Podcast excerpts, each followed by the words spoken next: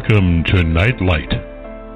Step away from the mainstream and gather around as we enlighten the world and our realities and travel this cosmic journey we call life. Join us as we share with you and provide that beacon that can guide us all to a better way. Explore with us as we examine a metaphysical montage of spiritual insights covering everything from the mundane to the magical, UFOs to unicorns, and everything in between. This is a time of awakening, of sharing and evolving, of spreading our wings and soaring on the cosmic breath of creation.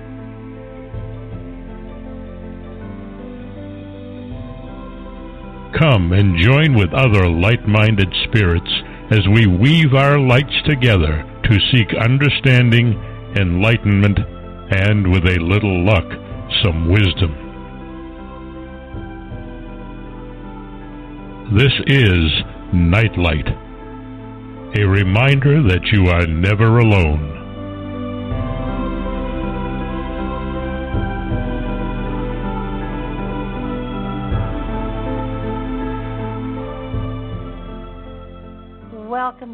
Nightlight, everybody. That was Ken Quiet Hawk who did our intro, and we do thank him. You can find him at nativestorytellers.com, and I urge you to check out the Native Storytellers. It's another way of keeping history that most of us haven't heard of or utilized ever, and it's a part of our past. So tonight we have an amazing show with Richard Balthazar. Sorry, tongue twisty. Um, Mark has a whole bunch of information that he wants to share with us, and it feels like it's going to be an amazing show. So get your pencils and papers because this is when you want to take notes on. So, Mark, welcome to the show. Hey, Barbara, how are you? Doing well, thank you. Hey, you had a uh, great show last night. It was. It was, of course, Atlantis is one of my favorite topics of all time. So I could talk forever and I could listen forever to material about it. Well, I I enjoyed the two hours last night. It was a well too. done show. Well, Greg Yeah. Little is spectacular. Yes. Actually, I could have baked And- cookies and done laundry. He was just so wound up about it all. It was amazing. So it was a, it was a fun show to do. Yeah, and hopefully in September he'll be back with Absolutely. his uh, co-author. So looking Yes. forward to that. Well, you've Oh. got an amazing Oh. show scheduled for tonight. I'm really looking forward to this one. hmm And oh, and, and I did want to remind the uh, listeners that the seed blessing is coming up the 22nd through the 24th at the Serpent Mound, where we Mhm. had uh, Jeff uh, Jeffrey Wilson on a couple weeks ago, and the seed blessing that he was promoting is coming up um, the, the 22nd through the 24th. So that gives you the family something to do this weekend. Well, hope they don't what- freeze. Yeah, it's and it uh you know the Serpent Mound's located between Cincinnati and Chillicothe, Ohio. Uh, it's it you know it's going to be a nice time. It might be a little chilly, but it, it's still a great great night out. And uh hmm let's see what, what else. Um, yeah, I don't think we're going to get any uh Portland cement kind of stories tonight. That's a re- reference from uh, last night's show. But you know, uh, Greg even uh, you know, covered migrations after Atlantis sank or you know was destroyed. Uh, Mhm.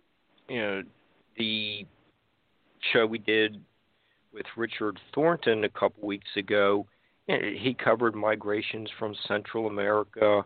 Uh, you know, we've heard other s- you know, Dennis Stone has covered uh, transatlantic crossings. Um, know, I think in prehistoric times, everyone knew America was here, and we'll be looking at more evidence in the artifacts and folklore with my ancient American colleague Richard Balthazar. So, I want to bring on Richard. Welcome, Richard. How are you? Well, good evening. I'm doing well. I'm looking forward to talking about all of this interesting stuff. Yeah, yeah, it's gonna be great. And you know, uh, Barbara, you had uh, Lon on last week. Uh, Richard's going to be uh, telling us a little bit about this discovery of an ancient coin he made uh, 50 years ago in Michigan. So, uh, uh you know, well, I can we need start to know, with uh, that story if you want. Okay, yeah, yeah, yeah, that's fine. It, it's, you know, it, it, there's for, for some reason, as you know, we keep going through all these shows. Uh, we, we keep getting all these strange stories coming out of Michigan. I, I, I don't know what's going on yeah. up there in prehistoric times, but for for some reason, Michigan is becoming, yeah. Like, yeah, I've been reading a lot more about things happening in Michigan too that have surprised me in the past few years. Uh, one was this article about the garden plots in Lower Michigan from yeah. long, whoa, major industrial scale archi- uh, agriculture in Michigan, and yeah. a thousand years ago. well, you know, there's something going on. That's for sure. And Michigan oh, is is uh, actually I lived in Michigan for a few years, long, long, long ago. That's how this happened. Uh, and I don't have much of a place in my heart for Michigan because I've been so many other places and researched so many other areas. But uh, coming back to the coin, uh, it was one of those things that total uh, accident. I was married and had got a little brand new little townhouse in Ann Arbor. I was in graduate school, and brand new. I mean, they had just finished building it, and to build it, they had taken a, a grader and scraped the side of this little low hill on the top of the hill to flatten mm-hmm. the place to put the house. And right there in that fresh dirt scraped down from this, which I swear has to have been a mound, uh, uh, I was planting some flowers, and what do I find? But a Roman coin in the dirt right there where I was planting my zinnia. okay. And uh, it was it was it was so utterly out of sight. It's a Roman coin. How does this possibly happen? And it was put in a box. And I didn't think much about it except every once in a while, oh, I got this Roman coin. What do you know? So I was sensitive to reading about the finds of Roman coins uh, around uh, in various areas of, of this continent.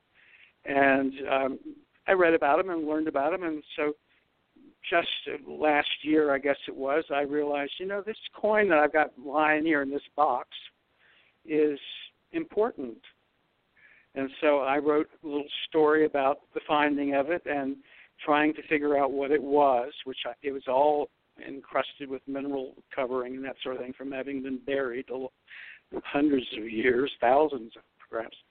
Um, and I didn't know what it was. I couldn't identify it, and I put it in the magazine Ancient American, basically saying, "Here's how I found it, and this is what it looks like, and I want to know what it is, uh-huh. and why it is, and why it is." And so, various people responded to that article with information of shall we say, different evaluations.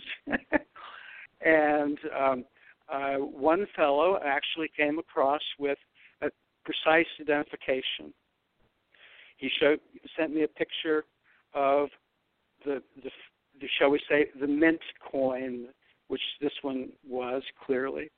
Uh, uh-huh. And uh, it was absolutely beautiful. I thought, oh my goodness! And he gave me the date, which was right around 303 A.D for the uh, um, what was his name, Maximilianus, or Max. No, it was Maximilianus, yeah, because there's a Mhm, Minianus yeah. also. but at any rate, he gave me the identification, so I put another article in in um, Ancient Americans saying this this coin has now been identified. This is what it is, and when when it dates from. The question still remains: Is why was it there? and no one has come up with a, any responses on that one.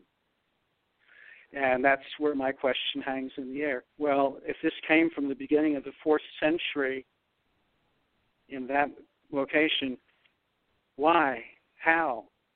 You know, and I can get no answers, nor can I get any answers even from the, shall we say, scholarly societies whom I contacted earlier along, and the Archaeological Society and all that sort of thing.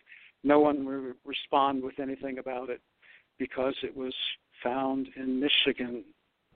And I'm, I'm saying it in that intonation because there is a prejudice, is the only word you can use, against uh, things that go against the academic interpretation. And the academic the interpretation is that there, there was no contact. The Romans were never here. That the coin has some other uh, explanation. And I got a few suggestions that were just absurd beyond words. Uh, and I, I tried to, you know, be gracious about writing them and saying thank you for your your explanations. I, I will take it under advisement. and left it at that, of course. So um, I'm still waiting to hear someone tell me why that coin was there. Okay, well, uh, Richard, it's uh, uh, not uncommon to uh, you know read stories about these kind of discoveries. Uh, you know, one of our first uh, guests, Lee Pennington, uh, did uh, you know, pr- pretty extensive article on Roman coins being found in uh, Louisville. Uh, Caleb Mhm. Oh. Atwater, yeah, and, and Caleb Atwater in 1820, in his description of the antiquities discovered in Ohio, uh, mentions Roman coins being found in a cave near Nashville. I we had a, uh, you know, r- reporter from Nashville out there to one of these areas. But it, it, yeah, i- in uh, Caleb Atwater's book, he does say that it was uh, the, the coin was dated not uh, too many centuries into the uh, Christian era. So, okay, what's it like two, three, four hundred A.D. Exactly Yeah, same uh, date as, yeah, as mine. Yeah. Yeah, that's uh, that date seems to appear uh, in books. Uh, a book written in 1820, uh, your discovery in the 1960s. Yeah, that just seems to be something. uh, The date just seems to be something of significance. Uh, And abs- I would do- I would agree entirely. yeah, and, and Totally. do. Yeah, uh, you know, what was you you, you know you, you mentioned there like there was some of the uh, uh, uh, like soil uh, encrusted on the coin. Well, it, was, it, you- it wasn't so much the soil; it was a mineral incrustation from uh, you know accumulated moisture in the soil around Mhm. the coin. It was it was a, a white kind of incrustation almost, uh, Okay.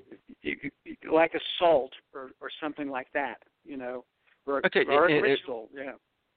Yeah, yeah. You know, were you able to uh, be- able to read anything that was oh yeah, yeah. written on? the oh, picture, okay. the picture that I put in the article of that coin, you can make out various things on it because I've I've color uh, adjusted the color so you can see through a, a lot of the um, incrustation, and you could see the the form of the of the person on the back and things of the face on the on the front and all that sort of stuff. It's just that they were all encrusted with things, and you couldn't make out uh, some of the stuff. But uh, the image that the guy sent me of that coin is absolutely crystal clear, and I put that in the second article so people could mm-hmm. compare and, and, see what it was. And uh, you know these two articles are in editions 119 and 121. And just uh, I give think Wayne. that's uh, yeah. The found the ancient coin found is 119, and the identified is 121. Mm-hmm. Yeah, and so it, you, you know what what are some of the challenges you encountered uh, as you were trying to find out more about you know this time well, time period? Yeah, you, you already mentioned a little bit about the a- academic, and it's just uh, yeah, you contacted a lot of people. Uh, well, a lot of what, people contacted me. Is what it okay. boiled down to. As a result of the art, first article, a lot of people contacted me with their ideas and explanations, and there were many, including a woman from northern northwestern Indiana along the Huron River, not far down from Ann Arbor, who she and her brother found Roman coins when they were little kids along the Huron River in a mound. It was washing away, and she she wrote me about that, you know, and so that was back mm-hmm. probably in the 40s or 50s, because she was an old woman like I'm an old man. and we we commiserated a lot about all of these old memories. um, but anyway, she was she was one response that was well worth noting. I can't recall her name, but she's in the article. Um, there were a number of very strange explanations for why it got there. For the, you know, but the most interesting was a fellow who was a specialist uh, in um, Roman history, and he explained that right then was the, the big persecution of the Christians in Rome, hmm. and enormous numbers of the Christians uh, in the Roman Empire really fled. Now, they had access votes, and there's a good possibility that many Roman Christians bringing Roman coins uh, came to this continent that's the the conclusion that I like to believe. Let's put it that way. Okay. Um, uh, Bar- Barbara, uh, Rick uh, Osmon has in his book uh, the not, uh, I think it's the Ninth Roman Legion. Yeah, it's the, ninth, was doing, do, the, the Ninth Legion. They think um, was here, and up and down the Mississippi and the and the Wabash, um, there are the remains of what appear to be Roman forts. Ah, I did read something about that once. Yes, yes, I recall. Yeah, mm-hmm. it, it, and they were pulled off of building Hadrian's Wall. They just like kind of disappear for 25 years, and you know, uh, Rick's. Yeah, the yeah the entire that, legion, that was, along with along with all of their camp followers and along with all of their horses and and only one person returned after 25 years. Oh my goodness. That's how we know, I assume, because one person came back. The, yep. The guy who came back, yeah. The guy who came back was was also given the governorship of Petra, I believe. Mm-hmm. So he must have yeah. done oh, something really? quite spectacular. Yes. Wow! Yeah. Wow! Mm.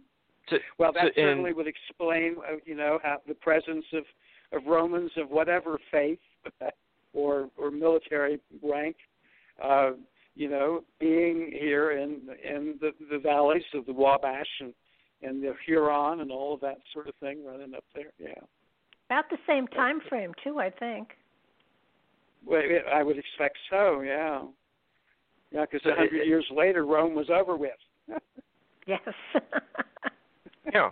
So it's, uh, actually, Rick Rick's book is the uh, Graves of the Golden Bears, and um, it's all in that book. It's a great book. Yeah, so th- th- there, there might have been two different re- uh, the uh, Ninth Legion was building Hadrian's Wall. They might have been leaving from England. You know, Richard's scenario sounds like they could have been leaving from Italy uh, or England. Clo- yeah, cl- cl- or closer to the con, uh, you know, more con, uh, more continental uh, mm-hmm. departure place. So, so you well, have I people from two different areas converging on, on North America. It's it, it, all, all about the same time. Mm-hmm. Yeah, and don't forget Uh, that the copper copper mines up in Michigan and uh Wisconsin um have been in they've been functioning for the last 9,000 years and Rome Exactly, they certainly were- went yeah. there for copper as well. Totally. Yeah. So, uh, saying. y- y- and Richard, uh, you know, you had the usual uh, comments about, um, you know, so, so you know, a guy, you know, a, a veteran returning from you know, the First World War, uh, dropped dropped the coin on uh, what would be later become your property. Well, not So so you- much my property, but that hill. Yes.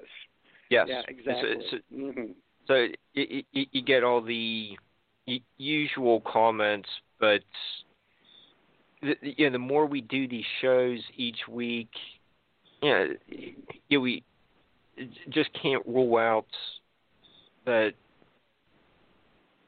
these ancient people were also naval engineers. You know, even uh, uh, Maria Wheatley spoke about that a little bit. You know, some of the sailing that had to go on, at least across the channel, to get the uh, people like the Amesbury Archer across the channel. Oh, So absolutely. Mhm. Yeah, and that you know Nero had his floating palaces where he tried uh, try to kill his mom on uh, that Lake ne- Nemi or out in the Pompeii harbor or something like that.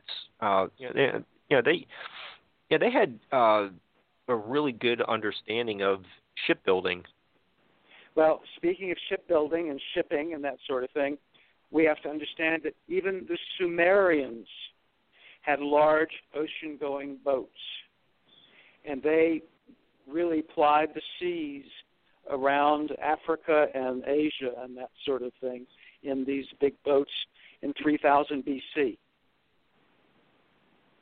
And there's every reason to believe that they probably were up in the British Isles area and all that sort of thing amongst the megalithics and the, the tomb makers and the Stonehengers and all of this sort of thing, that there was some kind of a presence even there Yeah, because and- of, of the seafaring. Mm-hmm. No, it just uh, it just seems like all this trade that was going on is just yeah, just natural human evolution. Of, it is. Yeah, uh, just c- connecting with people uh, to different parts of the world. Um, you know, you know there are books like uh, the Lost Colonies of Ancient America, where uh, you know, the amphora uh, jars were found in Brazil, and you know there are also other uh, some uh, Roman shipwreck found off the coast of Honduras.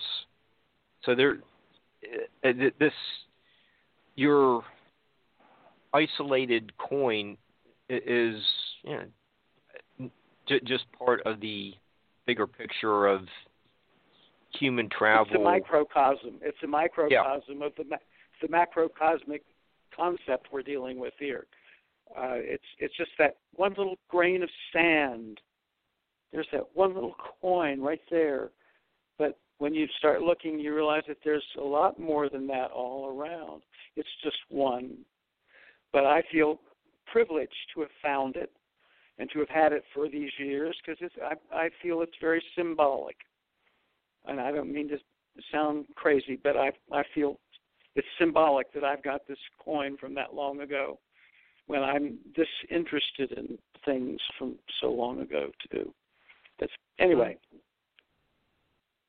Uh, so, uh, um, know, it, it's you know, your coin has been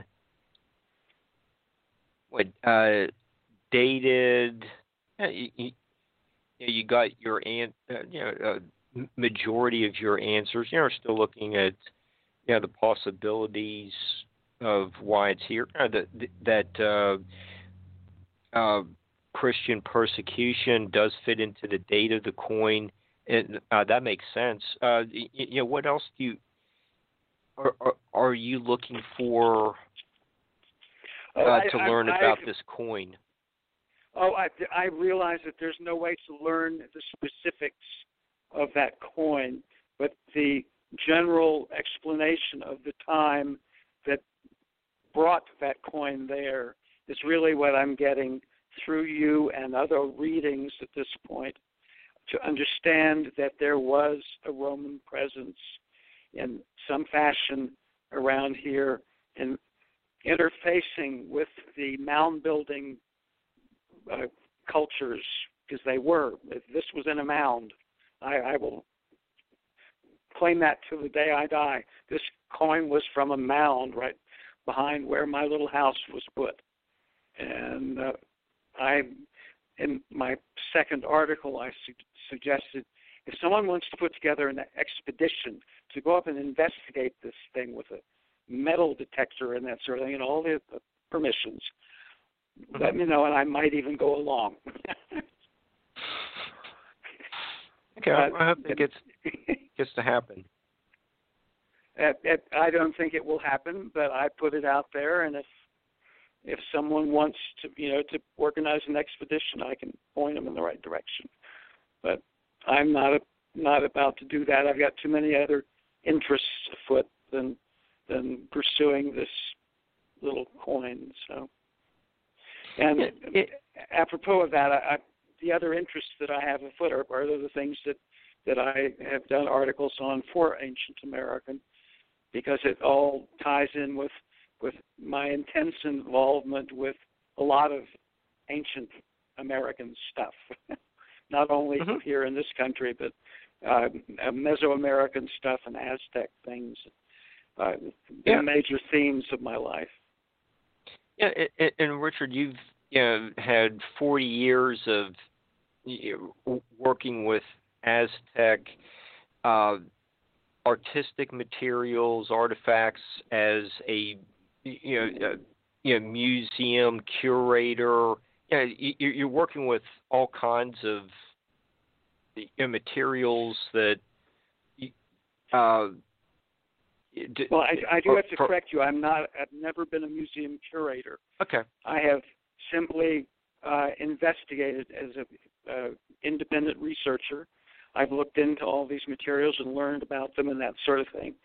But the, the fact of the matter is, most of my approach to it has been artistic, because I, I've been after the the um, iconography, in particular, of the Aztecs mm-hmm. for the past 30 years, 40 years, and put my artwork is developed around that so that the show I'm doing now, I, I'm in various places around, are um, icons, big black and white icon drawings of various Aztec deities, uh, and they're very intensely tailed, but they're designed for a coloring book, and that's what the show is that I'm traveling around now with. Uh, uh, what, uh, Richard, what got you interested in uh, you know the Aztec culture and art? Uh, where did where did it start? You say? Uh, uh what got you interested in it? Oh yeah, oh it was it was sheer fluke when I read somewhere about the structure of the Aztec century. The Aztec century being 52 years, and I thought 52, and I looked into it, and a little bit later in the same book, it explained that it had this count of 52, which was 4 times 13, just like a deck of cards. Got that? Yeah. Mm-hmm. I, I, it, it blew me away. Well, really, but it wasn't just the fact that it was four 13s, it was how they counted the years. Because they counted 1 through 13 four times but they counted across the suits instead of down the suits. And their suits were different names Rabbit, Reed, Flint, and House. So the, the years counted one rabbit, two reed, three flint, four house, five rabbit, six reed, and so on and so forth.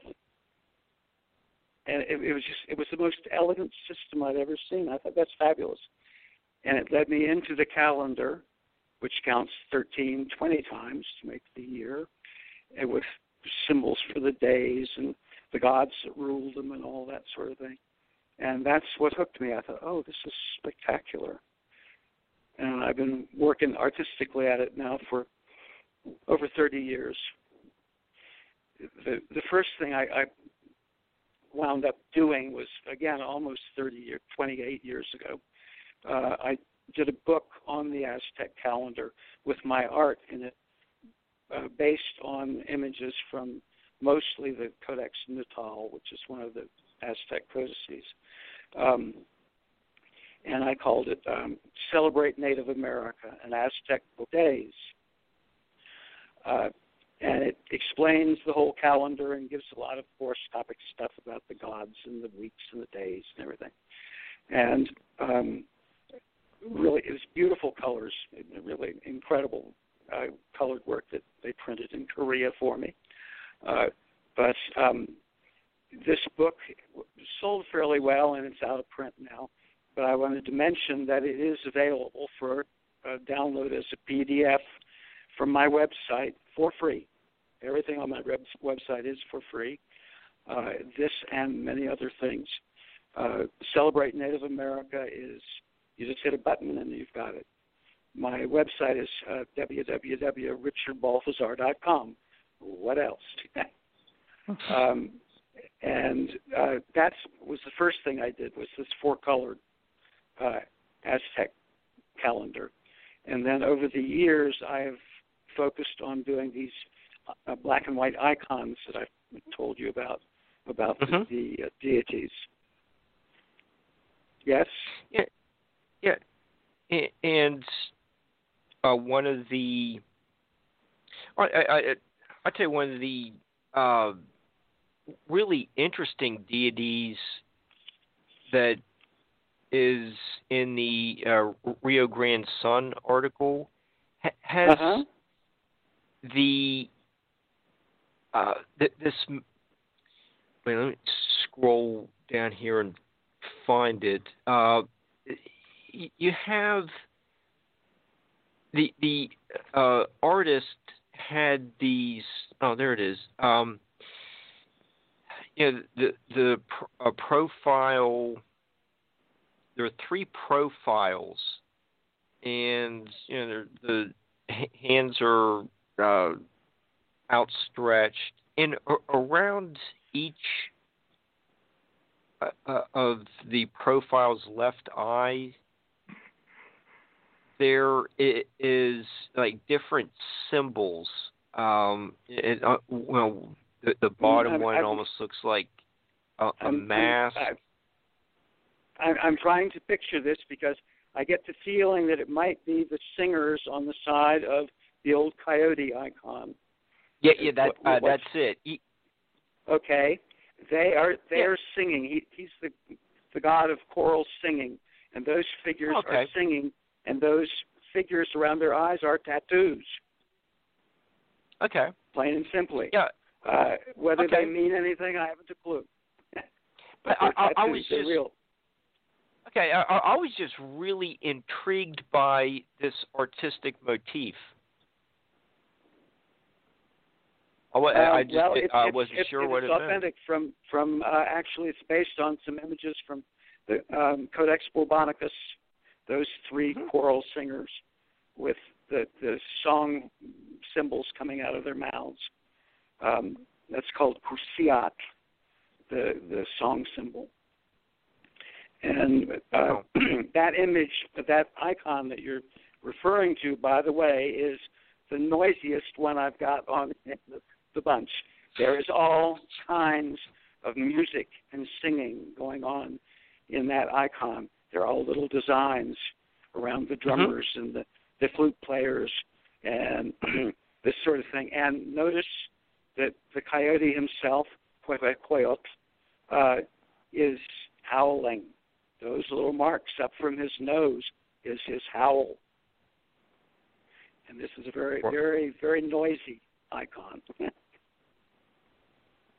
Well, I I I, I, I, just really like the detail. It, there's just something. It, it was just begging the question. You know, what what does all this mean?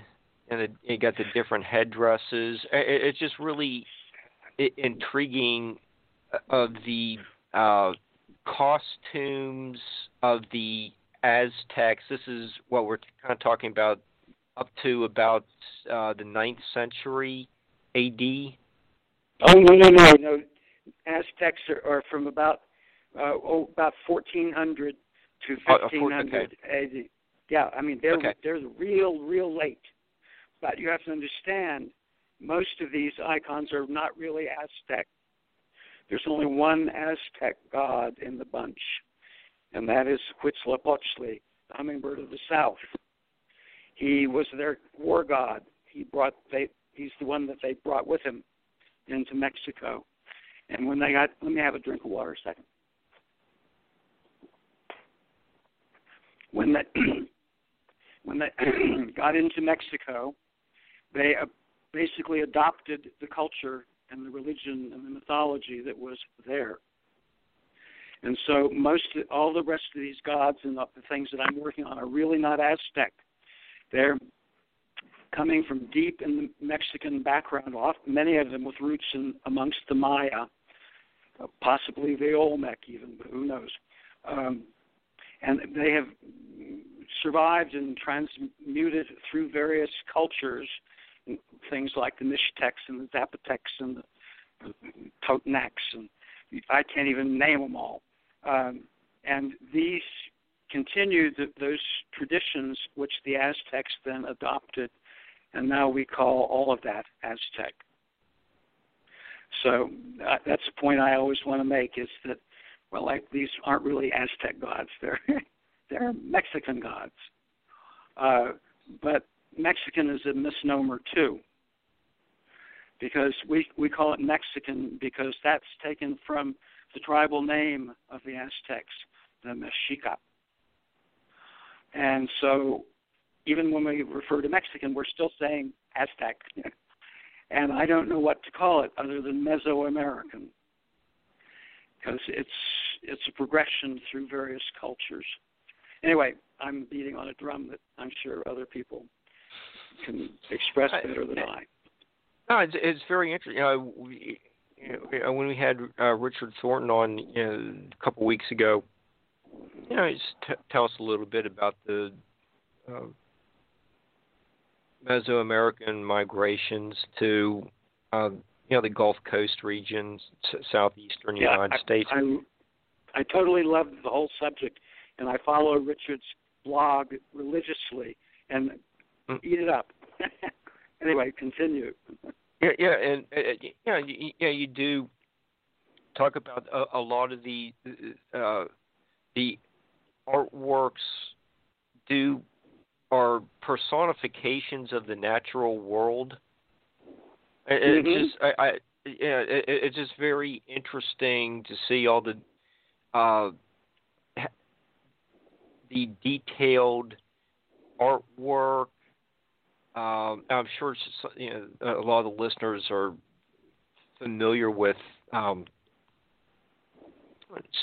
you know, the, the, the vibrant colors and uh, yeah, like the uh, oh the um, oh Barbara, what's uh, the uh, guy that that's supposedly driving the spaceship? It, it's, oh, you're yeah, thinking of that that image. Uh, oh, Palenque. Pakal. Palenque. Yeah, Palenque. Yeah, Palenque. Uh, that's it. The, yeah, the coffin it, lid all, of Pakal. Um, yeah, that, I know. That, I've read about that. Yeah. Yeah, there, I've, there's I've, like I've studied that one. Mm-hmm. Yeah, yeah. There's just all, all that really. Uh, it's kind of like uh, almost closer to uh,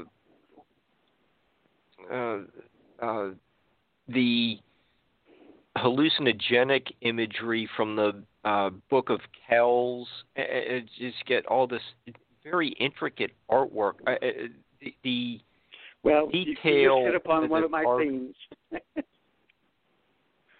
uh, uh, what's if, that? If I might, if I might interrupt here, because I do believe this too, that a large amount of the iconography and the imagery that we get from um, the ancient Americans, if you will, was heavily hallucinogenic. That they indulged in enormous numbers of hallucinogens across the societies, but usually in a ritual sense. I mean, almost always a ritual sense. There was no re- recreational use. Uh, and that is what formed their artistic vision. I, I, I really sincerely believe that in the Aztec codices. You go into the Codex Borgia and you think, whoa, these people are on something. because it is that striking, that mm-hmm. psychedelic almost from the 1400s, you know. Yeah, and, but, uh, oh, I, was, I wanted to add too, though, that apropos of the hallucinogenics and stuff, I show them in the icons. The icon for Mayahuel, uh, the, the goddess of, of Pulque, and the one for her husband Patecat, the god of medicine, are there's all kinds of hallucinogenic plants all over those icons, from peyote to marijuana to morning glories to you name it. Mm-hmm. Uh, and they're doing mushrooms. Their pictures. Uh, these are based on real images in the codices of people sitting around at a party holding psychogenic mushrooms. You know, it, it was big stuff. That's why it's all so weird, as far as I'm concerned. But I love it anyway.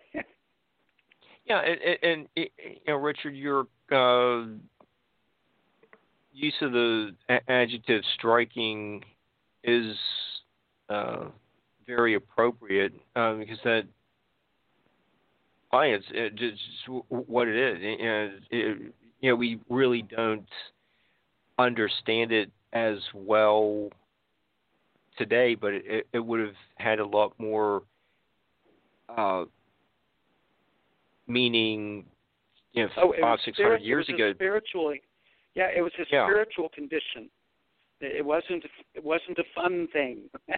it was a spiritual experience to do these things, and it was the root of their aesthetic and their their religion mm-hmm. and that sort of thing. I mean, we we we don't understand that uh, what it would be like because it's simply not in our our world. It's it's a, an outlaw kind of thing, you know.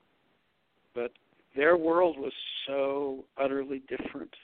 That that's what's fascinated me so is to just try to conceive of what it was.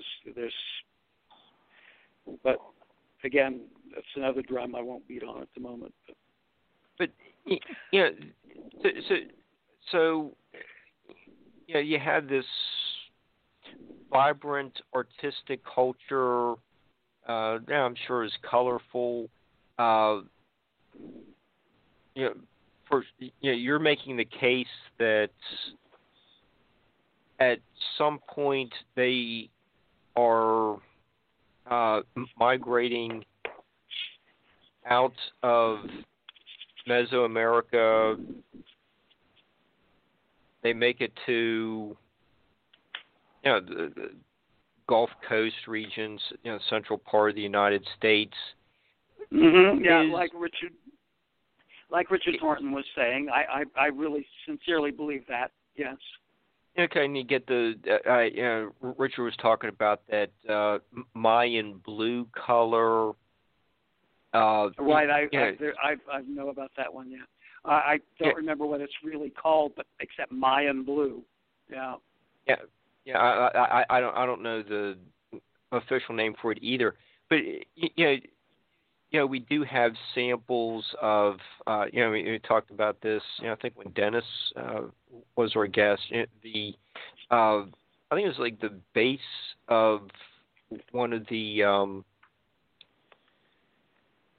uh, mounds at um, uh, Poverty Point has the same uh, dimensions as you know, kind of like contemporary um, uh, uh, uh, like plaza uh, pyramid. Oh yeah. This Uh, the and- city and layout so- is is explicit. Yeah. Richard Thornton Yeah. is, is is showing that it's just explicitly the same city layouts for these different cultures in different places. You know, in yeah, and they're all using, and yeah. yeah, and they're all using the same uh, y- y- unit of measurements, and it, it it does work. The same unit of measurement does work at both uh, uh, places in Louisiana and uh, Mexico. So you know there is more evidence uh, of you know the migrations coming to America, but y- yeah, you're also focusing on some of the ar- artwork, like the uh, plumed uh, serpents, you know, was brought to America as well. Can, can you tell us a little Mhm. bit about uh, that concept? Uh, concept? uh, about the concept of coming to, to from the. Mesoamerica. Yeah, and, and the plume serpent.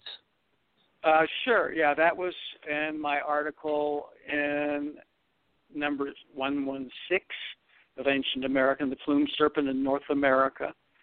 And I just basically reviewed images of the plume serpent through the cultures, the Olmec, the Maya, and Teotihuacan, and uh, then leading into the Aztecs and actual Aztec pictures showing that this theme ran all the way along through the, through Mesoamerican culture. But then I brought up an image that I did from my first book about Indian mounds. it was an image of a plumed serpent um, from a shell cup in Spiro, Oklahoma, the Cad- Caddoan, uh, Mississippian area.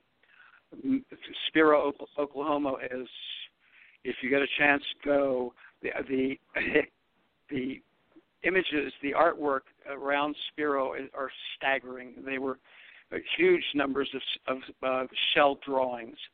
This is a, a serpent with wings and horns. Hello, horns. uh, and this is very like the um, um, what in the devil's the southwestern one. I can't even remember what it's called. Doesn't have wings, but this is a Mississippian one with wings.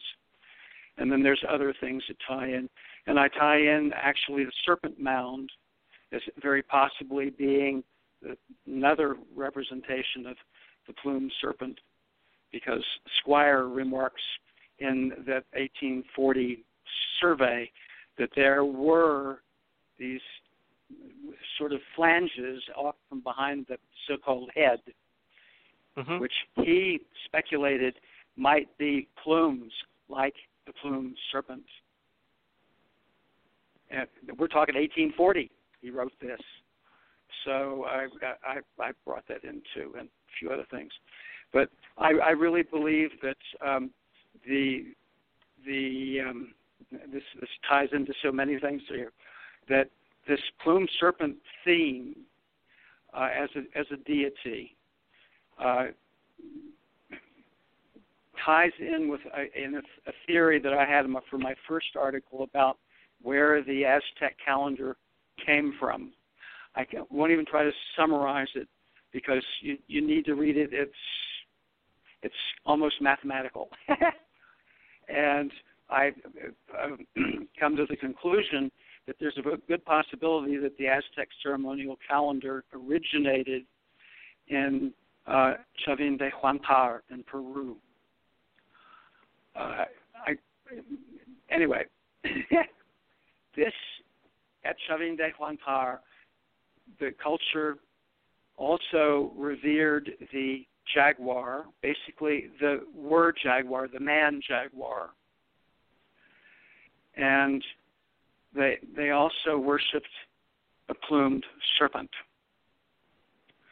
And it would seem that this, uh, shall we say, complex of man jaguar, plumed serpent, and calendar as a kind of religion may very well have been brought up the coast uh, because the Chavin de Huantar were seagoing people uh, and hmm. crossed hmm. over to the Olmecs and, and fed into Miss, the Mexican and then into the Mississippian world so that it's kind of the American theme, Pan American religion symbolism almost. That's that's an article that I'm I'm planning hopefully for another upcoming issue, and I've raced through this thing because I didn't dare get into the details, but I do want to return, and, and I, I'm sorry to dominate it this way, but I need to say these things. No, no, go, um, go, go, go ahead, Richard.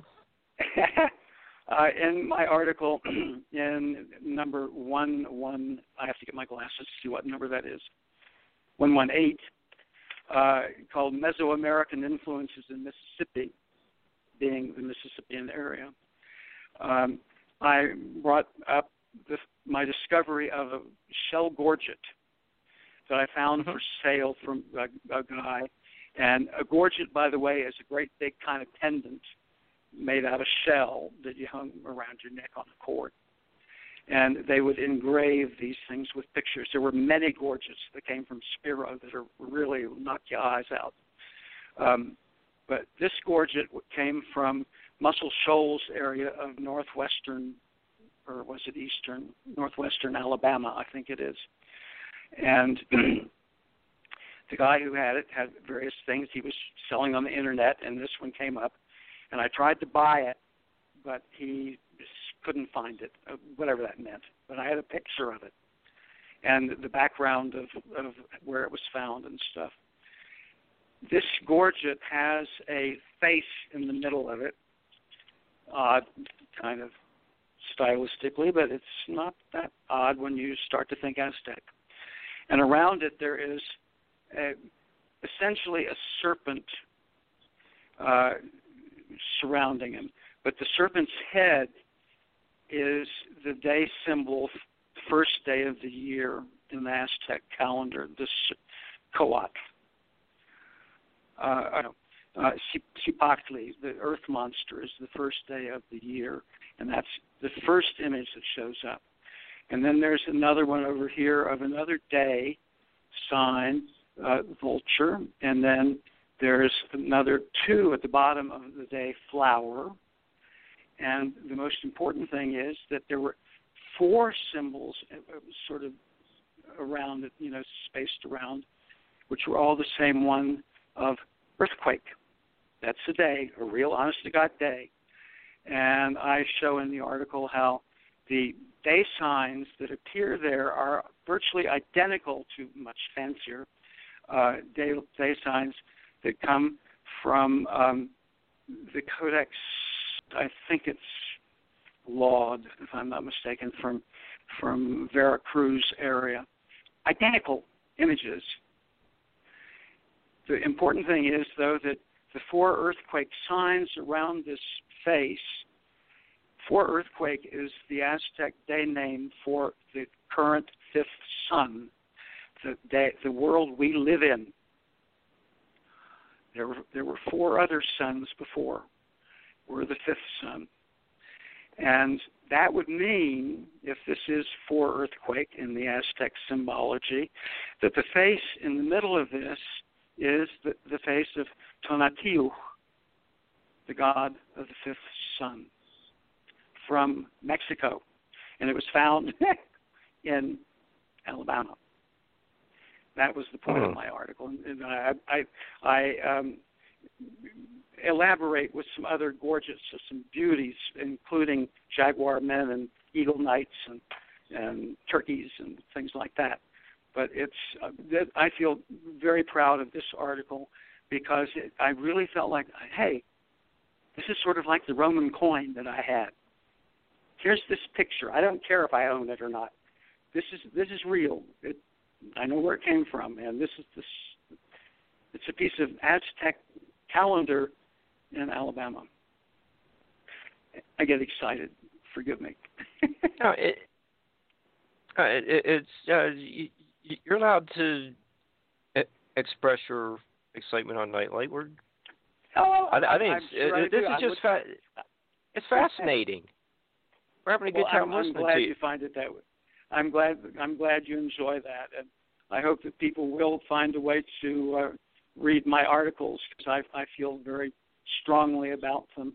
Uh, they were, you know, thoughts that I've had for years that I finally found uh, a, um, way to get them out to people. And um, Ancient American is is a treasure to me for exactly that reason.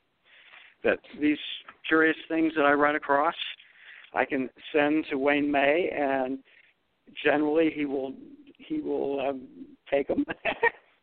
uh, the latest one I have in uh, with him is not coming out in this issue, uh, but it will hopefully make it into July issue, and uh, that has other connections. I, I mentioned to Mark that it's about um, ancient America Asia coincidences. So it's, it's a little um, more speculative, you might say, than, than some of the other things. But yeah, um, yeah, uh, we'll get. Yes. I was just, yeah, I was just going to say we uh, we can talk about speculation in a minute, but since we are still talking about your um, article in edition 118, yeah, you, you, you also make a, a another interesting uh, comparison between you know, the Mesoamerican artwork and what how it changed over time and over uh, space uh, once the you know, people uh, you know were just uh, c- converging at one location or so and uh, you know, exchanging ideas. And you know you are uh, focusing on the development of uh, the turkey symbol, and you, oh, you yes, do provide the turkey symbol is wonderful. I love that. Yeah, yeah, I, I, it's it's worth to, to, you know, spend a few minutes talking about. I, I, I really like it too. Oh, I'm glad you do because um, one of the icons I've done is the jade turkey. His name is Chalchiuhtotolin, and he was the um, god of military glory. And it may sound odd to have a turkey as a god of military glory, but you have to understand how aggressive turkeys are. They are very aggressive and obnoxious creatures. They're like geese, uh, and so that's why it why it got this military cachet, if you will. Um, and it's it's very potent symbol of, of the militaries. Though there aren't any turkey soldiers, there's jaguar soldiers and eagle soldiers, but not turkey soldiers. Um, what I brought up in the article is that the image of the that came from the Aztec codices of the turkey is very varied and sometimes really magnificent. Um, but every one of them has this strange kind of tuft of feathers coming out of its breast, straight ahead. Uh, Mm-hmm. And I, when I, I saw that, you know, all these years, and when I was drawing it for the jade turkey and things like that, I thought, well, what on earth is this? And then I found, in looking for uh, uh, shell gorgets online, I found an image of one from Alabama of a turkey, and it's really quite elegant too. There were a lot of turkeys in, on the gorgets around because it was apparently a military symbol there too. Uh, and this turkey has exactly the same tuft of feathers coming out of its breast, and that's Alabama. so it's yet a, yet another um, piece of evidence, and the the turkey image is is just wonderful, just a wonderful thing. Anyway. Uh, uh, uh, Richard, uh, just to uh, back up for a minute, when you're talking about the um, uh, gorge, the Alabama shell gorget that has the face and the crocodile and vulture, earthquake and flower in a circle, uh, Right. you know, encircling the head. Uh huh. it, it, how, how how do we read the icons? Uh, is there Well, I. Or all you can do is understand- sort of. I'm I'm not too sure how to exactly understand it, other than just the kind of image of the god of the and the fifth sun. People are very familiar with that Aztec calendar stone, which is really the Mhm. stone of the suns. That's the same thing. That face in the middle is Tonatiuh, and it has the four lobes of four earthquake around it, and it also goes deeper into the mythology than in, in that image. But this is basically the same image in a different style from Alabama, because it's got its four earthquakes and his face in the middle, and the other days of the calendar around the in the the, the stone of the suns. They're all 20 days are around the circle there. This only has the first and the last, and a couple in between. So uh, it's it's there's no way that it's not Aztec, if you or, and it doesn't have to be. Wait, I, I take that back. There is a way that it isn't as because this is before the Aztecs. uh, the whole concept of the fifth sun and Tonatiuh was again Mexican. It had been there for centuries in the mythology because they were all living in the fifth sun. And so this image came to Alabama very, very likely well before the Aztecs took charge in Mexico. This probably came from the early Veracruz area because of the, the images of the codex. Uh, and it could have been Totonac. And uh, Richard Thornton has remarked frequently on the Totonac connection with the Southeast. So I feel that, that this plays right into that.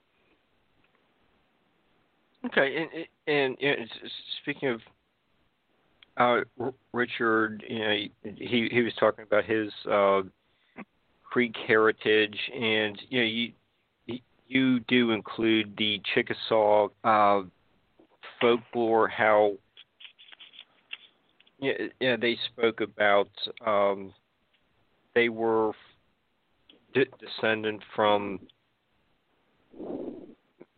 yeah, uh, Mexico. Yeah, Mexico. What what what the, the source said, and I'll I'll just read it because I got it in my hand right here.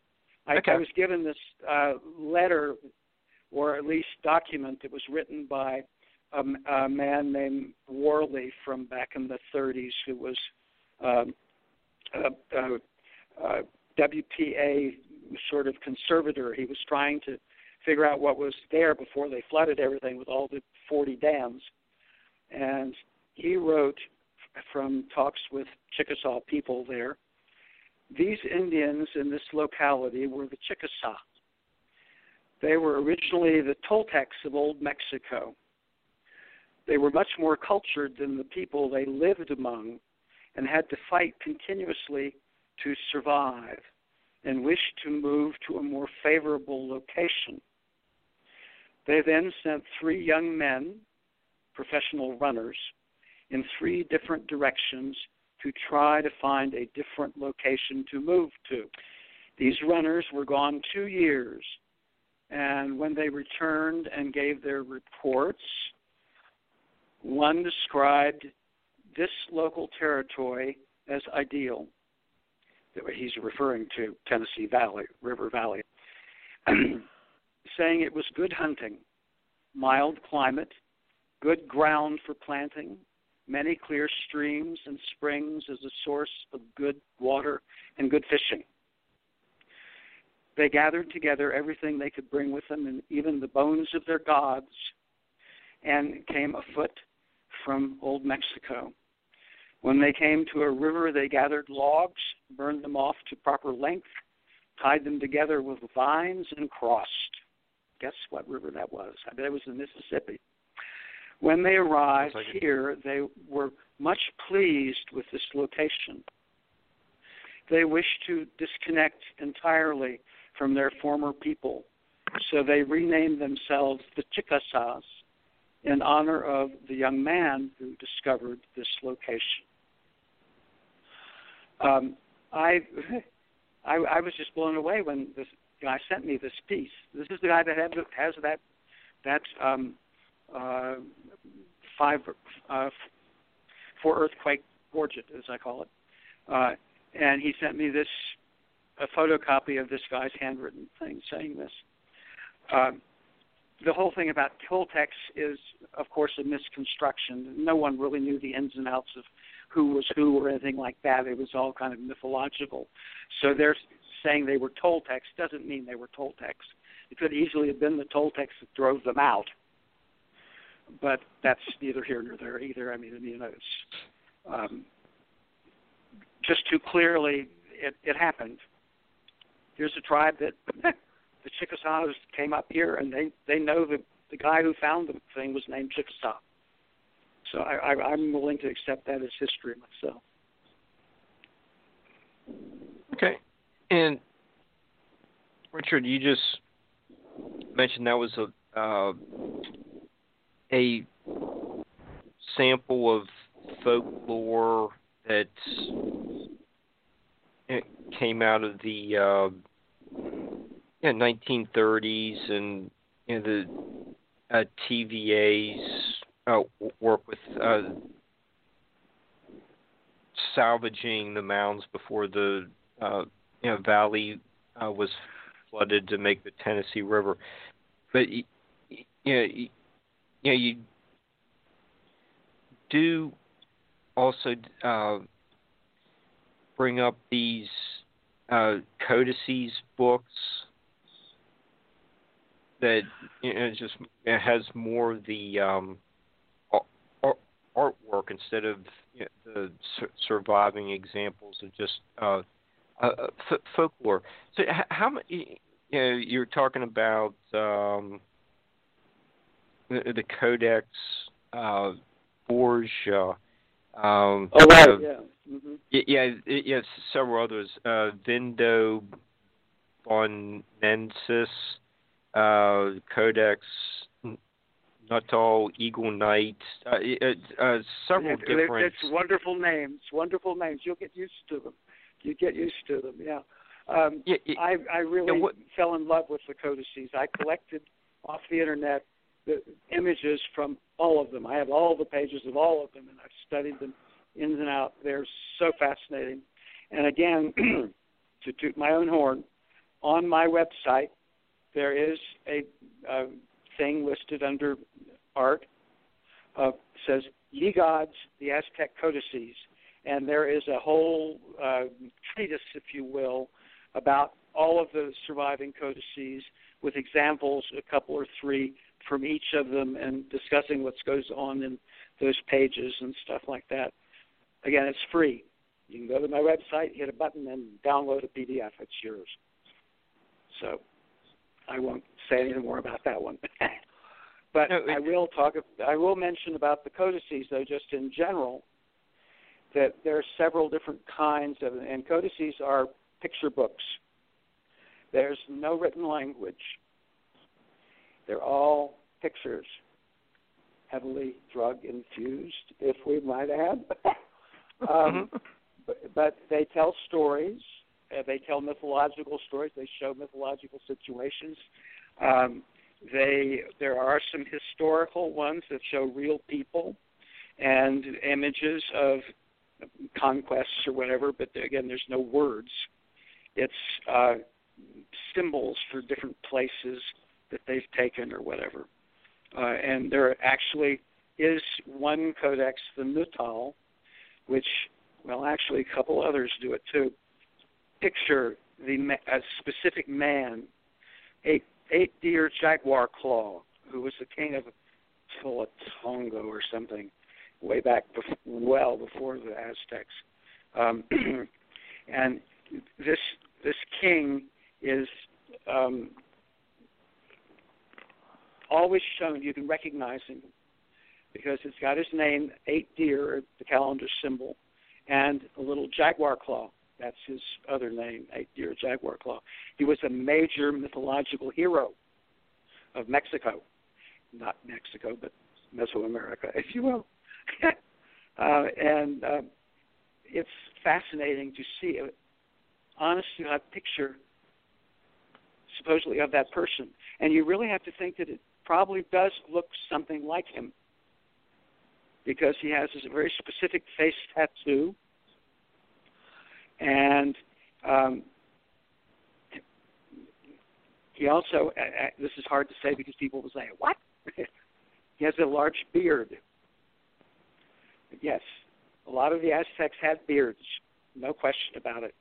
A lot, even the gods have beards, and um, uh, this this king's beard is is um, quite remarkable, and it, it's a picture of a man from the 14th century.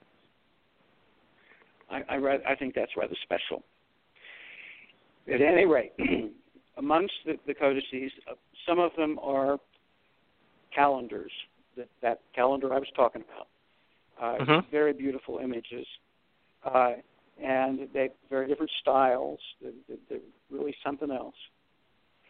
And the major corpus, if you will, however, are what's called divinatory codices, manuscripts. And they are the religious ones that are used for casting horoscopes and God knows what else the, the priests had cooked up around them. you really have to just meditate on some of these things.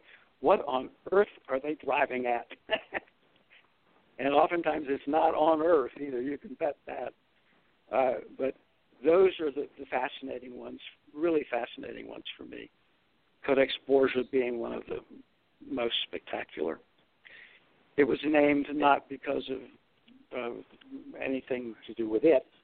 It was sent to the Pope by uh, Cortez as a gift of conquest, and it was became that was Pope Alexander the Sixth Borgia, okay, and it went into the collection of his nephew Cardinal Stefano Borgia, and so that's why it's the Codex Borgia. A little bit of trivia here. I love trivia too. Um, but the, the codices are a source of endless fascination because they are a source of endless questions. And usually it's what on earth do they mean by that? The juxtaposition of elements and the and the just the images themselves are boggling at times. There's some really really hallucinogenic images of, of serpenty beings and demons and all sorts of things. Uh, apropos of which, I hate to run off on this, but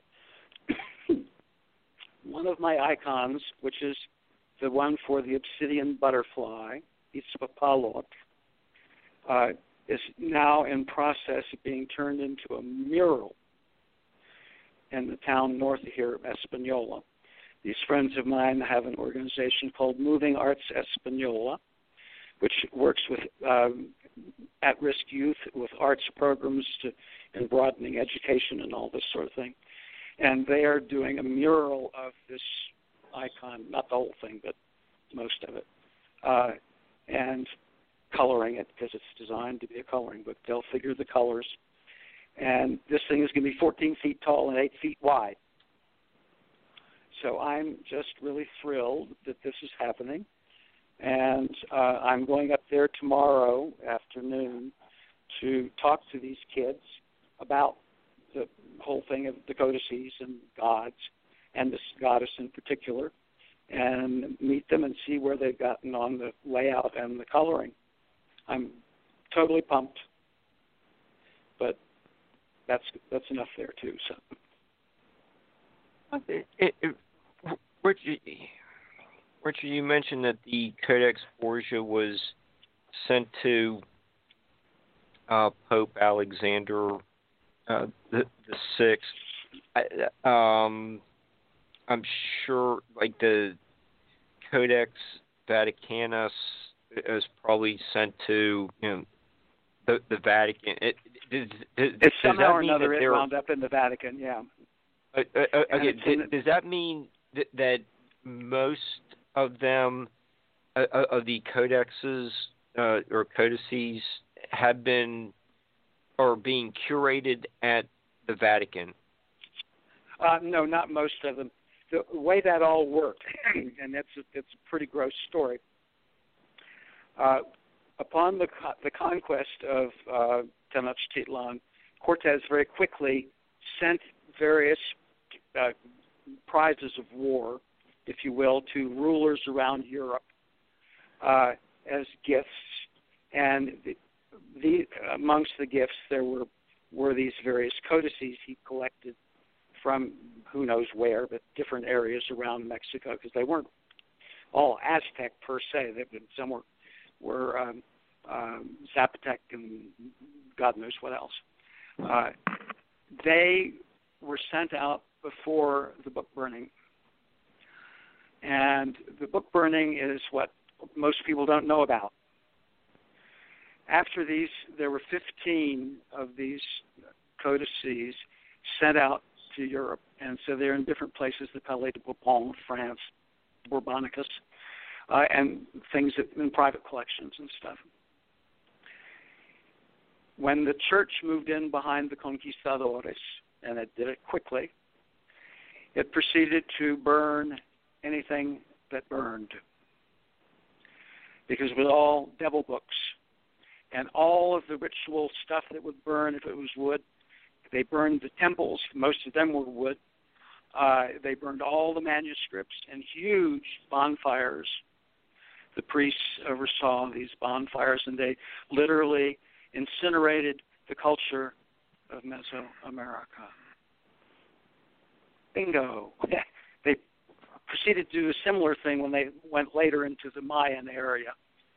But in the central Mexico, basically the, the literature and the um, heritage, the, at least combustible heritage, uh, of the of the area was destroyed. So these 15 codices are all that's left for us to see how they saw themselves or the world and again, that's what fascinates me about them. Mm-hmm. Uh, it, it, it, it, the artwork just really pulls you into something that is not really a, a part of our culture and, and gives you a, a view.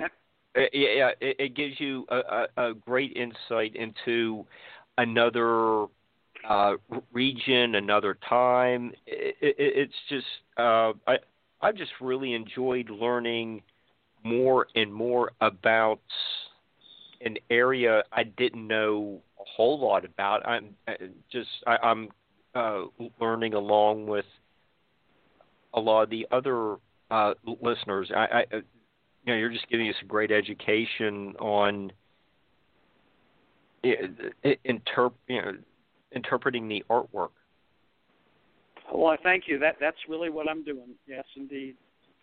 Kind of uh, uh, absorbing it and reiterating it in in my drawings and that sort of thing. It's it's all things that they saw as icons, basically, that I'm using in my uh, my images, and it's it's trying to tell the story of the, the the deity of that icon the way the Aztecs would have told it in in their picture writing. And one example of that is the uh, the icon that I mentioned, the hummingbird of the south, who was the Aztec war god. Uh, that icon is special in this series because it actually has a um, narration that runs down the side from the upper left down and across the bottom to the other side. Uh, and it's a pictorial narration of the legend of the Aztecs' migration.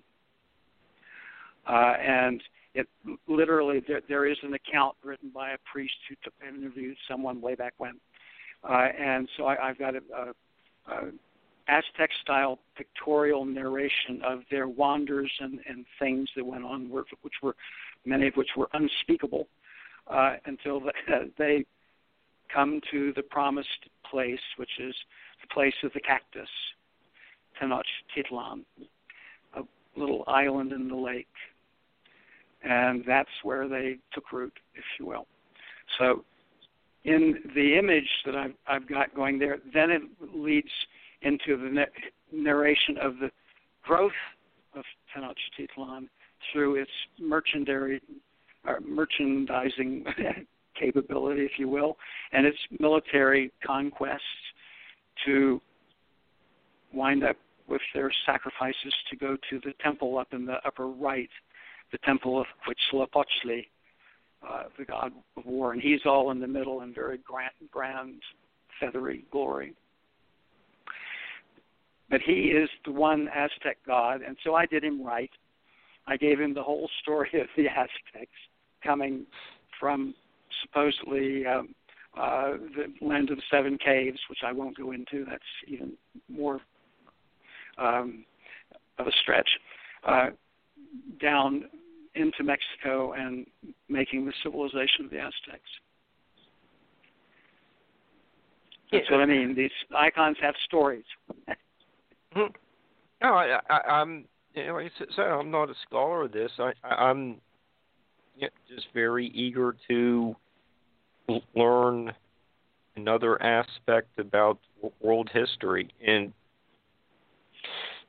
in another example of this uh, how yeah, the same image was brought to America and changed, uh, or was it adapted? Uh, uh, but uh, in like the uh, you, know, you do mention Oklahoma. You know, there's uh, the uh, it's in your number 118 article where the uh, subject of the drawing is wearing this uh, say Toltec style cap and armor, and he is uh, uh, uh, doing the traditional uh, Mayan kneeling. And, and you know, this image was also found in Oklahoma, in, in Oklahoma artwork. Is Oklahoma, like maybe the Spiro Mound, it, it is that one of the locations where we can maybe have one that uh, uh, you know, pinpoint with a little bit more accuracy where the southern migration met with some of the uh, native uh, uh, people, and there was you know, a, a lot more interaction in Oklahoma, and that's where you get you know this idea suddenly emerging, uh, but it, it becomes adapted. Uh, uh, you know, by by the uh, local people, or is there a better location where there was this interface between the two um, cultures and a big exchange of ideas? I, I know what you're asking, yeah, and I believe you've you've hit the nail on the head. I believe that Spiro is kind of a transitional spot. Uh, uh okay, that's a, a better term. Yeah, uh, that western edge of the Caddoan Mississippian was basically in contact with Mesoamerican and Mexican. I, I have to keep saying Mexican uh, sphere, but also with the Southwest, the whole Chaco uh, Pueblo uh, world out here. They interfaced with that too. Uh, that's why there are horns on the, the serpent, the winged serpent in Spiro, because that's the, the the southwestern image is the horned serpent. Mm-hmm. Um, and it was plumed so, I mean, in Central America. Oh right, yeah. But the Mississippian folks, uh, well, actually, see, the, the influence from Mexico coming through Spiro was encountering um, the Mississippian cultures, who were, in their roots, also Mexican. So there was there was a similarity, if you will, and I believe, at least my my reading of this is, that the the later uh, influences from the let's say the 12, 13, 1400s uh, coming through Spiro, because Spiro was at that point too. Um, sort of led a cultural shift across the southeast, which is basically called the Southern cult. I can't even go into the various pieces of that cult, but the things like the Jaguar Man, uh, Gorget, and the Eagle Warrior from Etowah and that sort of thing, those are Southern cult images and they relate really strongly, as I've shown here, to uh, in the article with the uh, images from the codices of the jaguar knight and the the uh, eagle warrior. So what it just explains to me that cultures were moving through here constantly, and the later wave that came across was the Southern cult. It changed the the, the kind of art and images that were happening in the southeast. Hmm. Well, and you have to understand, I am not a historian. I'm a speculative historian, but I look at these things and it seems to read to me. Oh, it, I'm I'm enjoying what you have to say, and it just sounds like what other historians have uh, discussed, and you know, like I said, the uh, uh, book, uh, the uh, Signs of Power, that uh, does have a chapter that discusses the similarity in measurements between uh, Poverty Point, Louisiana, and Central America. That that's a mainstream history book, so it, it uh, the, the connections with a poverty point and and what? Uh, there's some some uh, archaic era site in Mexico that both use the same uh, almost like megalithic yard uh, measurement to lay out the size oh, of the mounds. That. Oh yeah. Yeah, uh, so I, it's I it, yeah, it's not like you're uh, an out there alternative historian making these speculations. Uh, it's you, you get the uh, mainstream academic people uh, just discovering some of these same connections, and it shows up in some of the DNA tests as well. Uh, oh, I know. Uh, the uh, the Kennewick man having Asian genes. Uh, what's he doing in? Yeah, his body was found in some stream in uh, what, Washington State, and what he he was like ten thousand. You know, walked over uh, to America ten thousand years ago. So there was some kind well, of diffusion going on. Um, just uh, within the past month, I read a press release, if you will, on, forgive me, MSN, about a discovery on an island off the coast of British Columbia. Rather large island, I can't remember the name of it, but it, that doesn't matter. And they discovered, as they were, were digging on this thing, that that island had never been glaciated. Great big island. And it had been populated. They found a settlement way down below in the digging uh, from, I believe it was 12,000 BC. That's 14,000 years ago. Mm-hmm. There were people living there because there was a fireplace and a little bench and some various things that were buried uh, and it's that really gives you pause.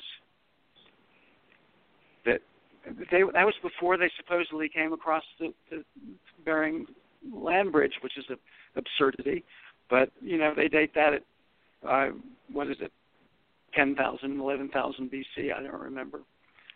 But anyway, that was my news break that I uh, felt thrilled by. Oh yes, okay, good we've got something here to sink our teeth into.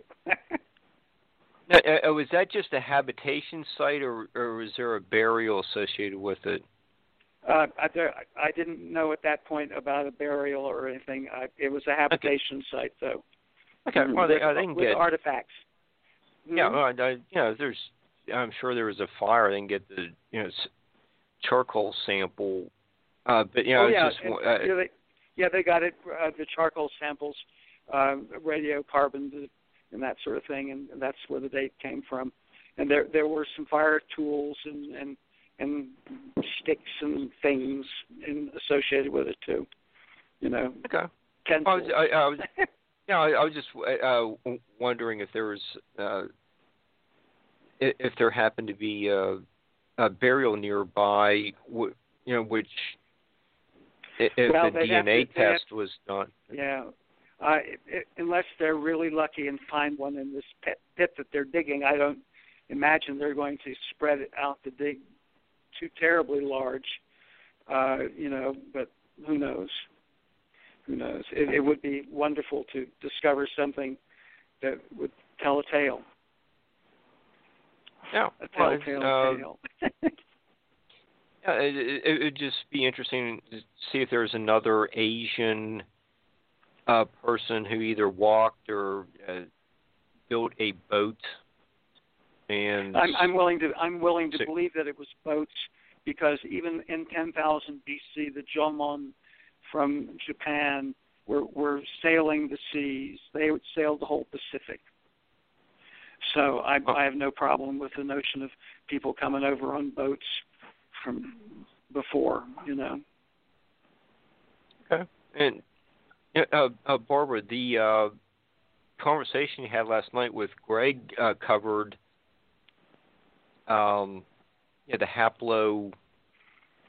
Uh, oh yeah. Uh, uh, DNA and uh, that you know his his his points were interesting. Uh, it, it's really a fascinating study. Like this haplo X, have like a few, uh, it, it does show up in uh, prehistoric America, but that it, it, it's not a very uh, large number of people that have the gene. It, it's very uh, mysterious.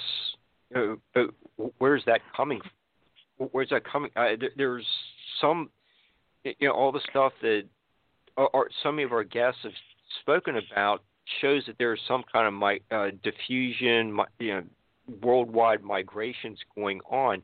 It, it's it, you know Greg's points about the haplo X uh, uh, uh, gene being in America was just uh, very interesting. Well, it, Well, I I- think I- what was I really- fascinating was it, it's it's everywhere that they said that that Atlanteans went when Atlantean when when Atlantis was destroyed. Mm-hmm.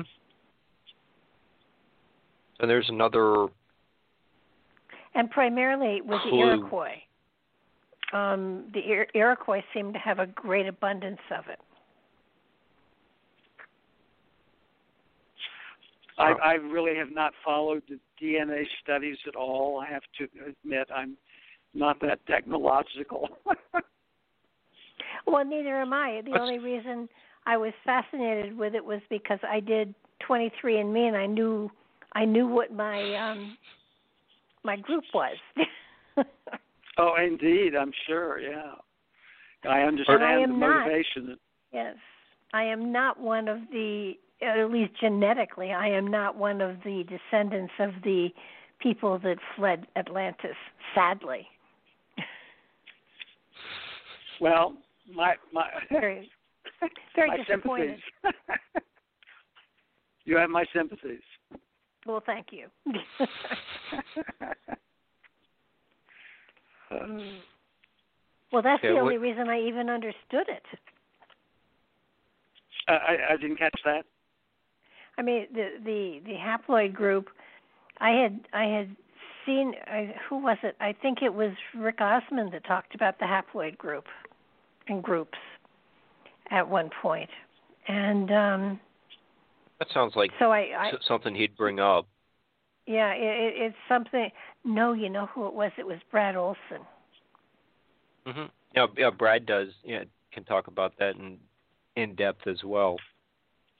Well, no, I'm very superficial with it, so I can say it and I know what it is, and that's about it. you got one up on me. Definitely. But the, you know, these uh, so many of the guests we've had on our show for seven about seven and a half months now. Um, many of them have, have know really made some uh, great points uh, about these migrations, uh, all the uh, you know they presented just various you know, c- convincing uh, artifacts, uh, folklore stories, and you know I, I think Richards added a, a lot tonight with. Uh, by interjecting artwork into the migration stories. I, I, and just one, more piece of the puzzle of you know, what was going on in prehistoric America. Like it's, it, it just kind of sounds like it was basically a huge metropolitan area where everyone's like stopping through on their way to doing more trading or doing coming here for Well, religious was- it- purposes.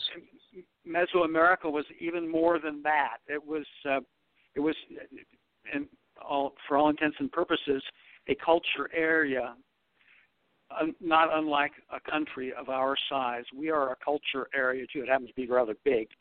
Don't worry about what the culture is.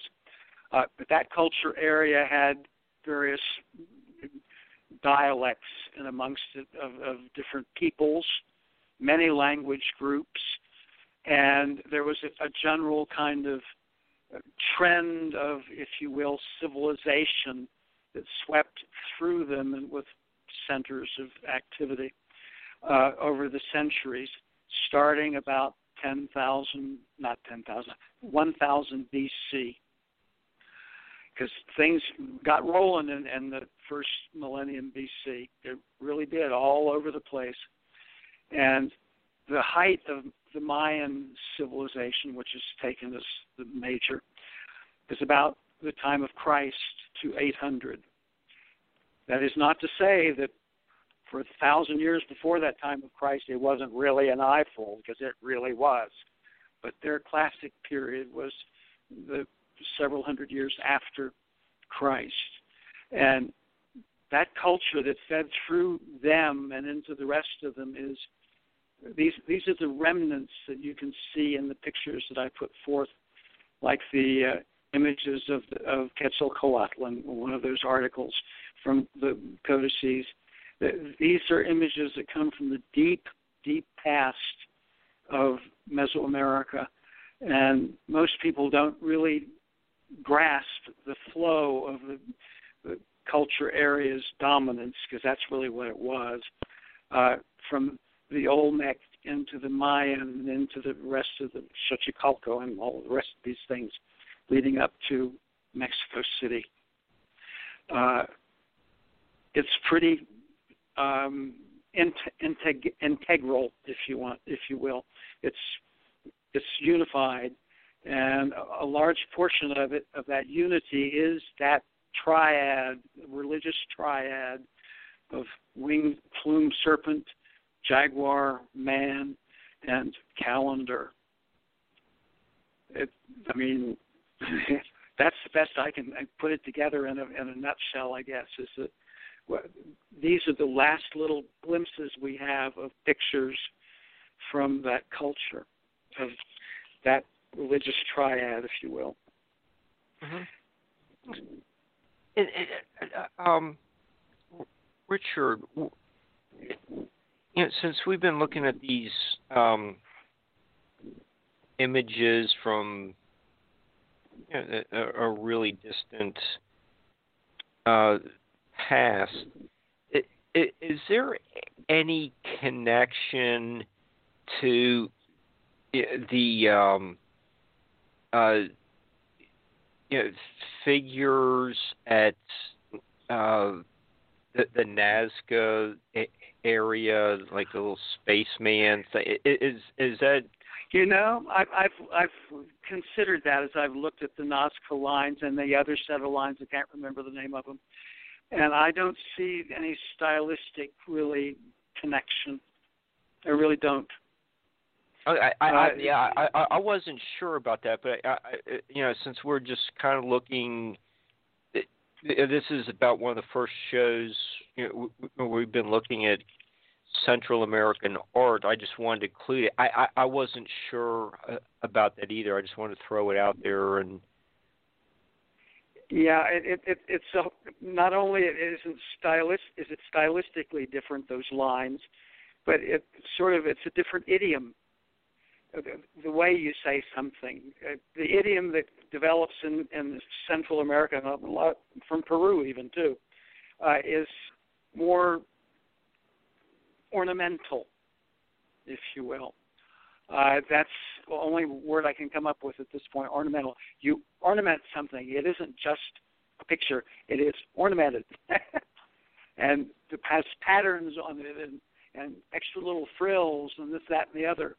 Uh, the uh, Mayan art is very much that way. You look at it, my God, look at all these curly cues, and I can't make out what's going on in here in this complexity.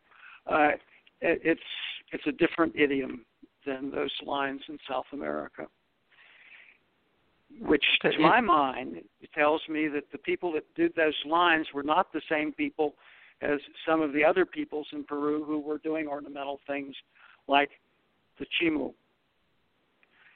Their ornamentation is a style unto itself. It's really quite remarkable. Um, and other cultures in, in, Peru have their own kinds of, you know, oftentimes geometrical uh, styles, but even they are not like the lines in uh, in Nazca. Uh, uh, Richard, uh, you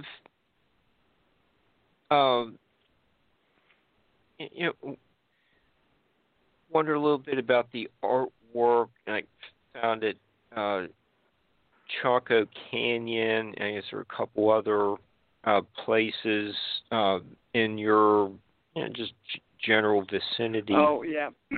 well, And- there and- there isn't there isn't so much that you find artwork out here as you find petroglyphs, and I guess they're artwork, but they're Mhm. they're drawings on stone. And the thing here, petroglyphs here, all over the Colorado Plateau, as a matter of fact, date way back, way back into the pre-Fremont people, and then even the, amongst the Fremont, and then the Chacoans types uh, did it, and so it there's styles that, that run through these peoples also that are, are really exceptionally interesting and intriguing. They really are. I've taken so damn many pictures of petroglyphs, and I've just sort of filed them away. What am I going to do with these? but um, this brings in one little topic that I did think of mentioning, uh, which is about the Southwest. Uh, and it's a book that I just recently finished reading called The Lost World of the Old Ones Discoveries in the Ancient Southwest by David Roberts. Uh, and this looks like it's Norton. At any rate, um, he he is uh, basically a, a, if you will, a travel explorer writer. Not so much an archaeologist, but with leanings that way. And he really knows how to research things. And he's written that this is his second book about the Southwest. The reason I bring it up is that it has something in it that I looked at and said, yes, yes, this is what I knew was going on. Um, it's an archaeologist from Colorado or Utah, I think it is, who has this theory called the Chaco Meridian, uh, archaeologically based. In that, there's the the notion of the Chaco civilization in the middle of New Mexico, basically, uh, is the, the mainstay of southwestern archaeology. Of course, it was the epicenter and peak. Um, the Chaco civilization supposedly just get this disappeared, but the fact is it didn't. and the, this archaeologist shows how apparently the, the population of Chaco transferred at a specific time when they abandoned Chaco. They moved north to a, a, a populated area, which now is a town in New Mexico called Aztec, but that's neither here nor there. Uh, the the Aztec ruins are the the second Chaco, and they were uh, on exactly the same uh, longitude as Chaco. I mean, it was zip bang north. And you have to understand that Chaco had roads running out from it in all directions, straight as an arrow for hundreds of miles. And this one was a road, boom, north to that place. And they populated that heavily as a, a culture center for about 150 years and then left. And right at that point, the city to the south of the border of New Mexico, in Mexico even, called Paquimé, uh, which is exactly on the same uh, meridian, if you will. Uh, I think it's 107 degrees. That may have just been a figment of my imagination. But anyway, 170 degrees is Paquimé, which arose right at the point that Aztec declined, and it basically flourished for a couple hundred years and then disappeared. But right at the same time, apparently, down further in Mexico at Culiacan, the same kind of city arose again, right at the think right on the 107 degree meridian. So this is what the, the Chaco Meridian is all about that he's talking about in this book, and I think that it, it is just fantastic. I don't I don't disbelieve that they would keep on a on a north south meridian. Why not? At least it's a direction, you know, and very few directions are pointed out to us. like north and south. But so anyway, I, I wanted to bring that up as as a, a plug on Mr. Roberts' book. It is well worth reading. There is so much more in there about the Fremont and the various other areas. You'll love it. Okay, it, it, it, I, was reading uh, Gary David's uh, The Orion Zone that some of the petroglyphs in uh, Chaco Canyon sh- show that, that there was a supernova. It, it, oh yeah, mm, apparently yeah, there's an uh, image of of that 1054 or something like that. It was right, right. Yeah. It's 11th century uh, uh, supernova, and it that seems to be a pattern that uh, an event that you know, really. Uh, uh, uh, I j- just uh, was interpreted as I, I, some catastrophic event or you know, really captured the people's attention. Uh, it, well, it, it I, was, I think that it I think that it definitely captured the attention because whatever it was was beyond spectacular. yeah, and beyond the pattern is spectacular. just yeah, yeah, and, and, whether and or not the it caused ruination or something, uh, it, but just the the thing of this vast light in the sky. How else do you categorize it except something supernatural? And that that's how it becomes a symbol. Yeah, and, and it just seems like uh, it the, the pattern was uh, repeated throughout the desert Southwest, and uh, it, it, I they just, all saw it. they all Yeah, saw it. it- You did it- that. Yeah, it, it was just uh, another interesting point about all this. Uh, you know, the so much the artwork. Uh, you know, you've spoken about tonight, and you know, as you know, we wind down with the last, you know, a few minutes uh, of the show. You know, talking about uh, petroglyphs. Um, uh, it, it's yeah, this is you know, Richard you just did a terrific job of um, uh, just giving us new insights into a world we you know really don't talk about all that much on Nightlight. You may not hear it all that much on other shows, but it That was my intention.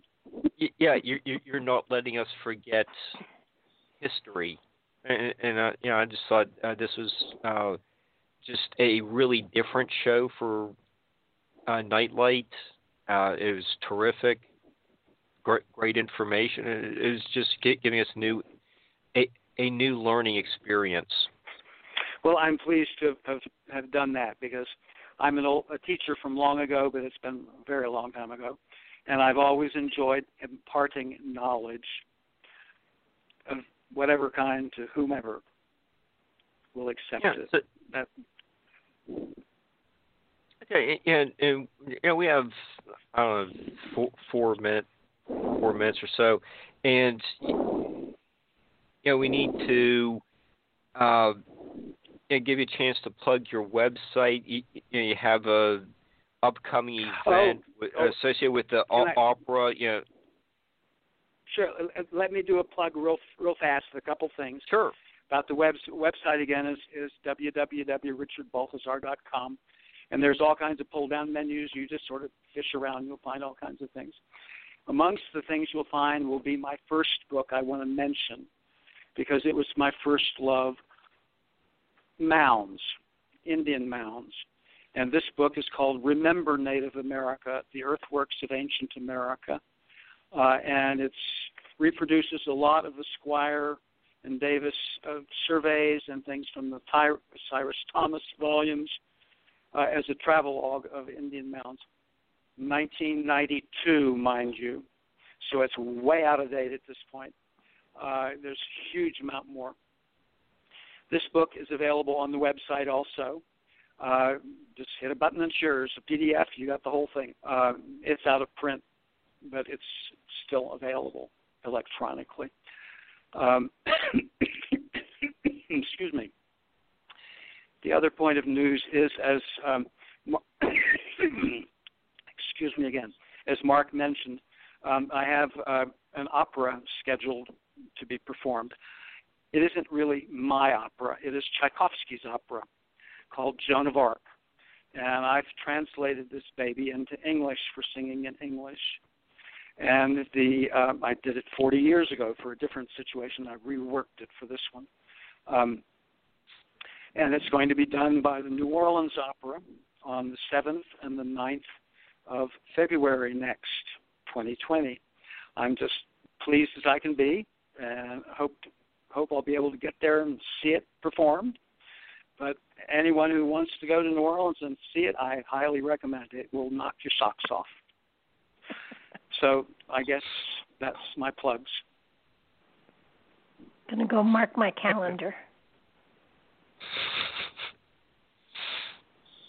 Okay, and uh, uh, it sounds like Barbara's already uh, getting ready to make a road trip. Oh yeah. And let's see. Uh, yeah, you're going going to be working with uh, art, uh, art, and yeah, so, some um, uh, you know, youth in the area. You know, good luck with that project. You know, last week's show we kind of touched on uh, you know journal writing and how art uh, help Poe to work through almost like uh, post traumatic stress disorder uh, s- symptoms. So, um, you know, ho- hopefully that can uh, be used to help out uh, the situation there. Um, so, what? Any, anything else in the last minute, two, two minutes or so? Want to cover? Uh, you know, you get all uh, what one sixteen, one eighteen, one uh, editions 120, uh, 121 from Ancient American Magazine.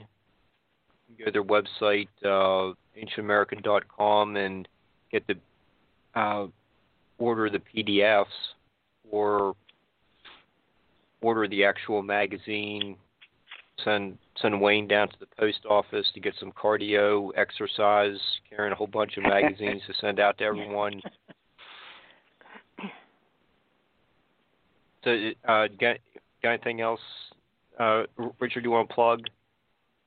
Um, well, I just I just wanted to return to a picture to steer people to if they will uh, go and see issue number 116, because there's also a picture of a shell cup from Spiro, Oklahoma, also circa 1200 AD, which mm-hmm. has winged, cat-headed serpents with horns. Four oh, of them. Mark, it's time to say good night. uh, it, it is time. Oh, yes, it is. It is time to say uh, good night. T- yes. Uh, good, well, good night. That's my thank goodbye. you, Richard. And thank yep. you all very much. I I've enjoyed it. We'll, we'll see everyone Saturday. Wonderful. Thank you. Good night now, everybody.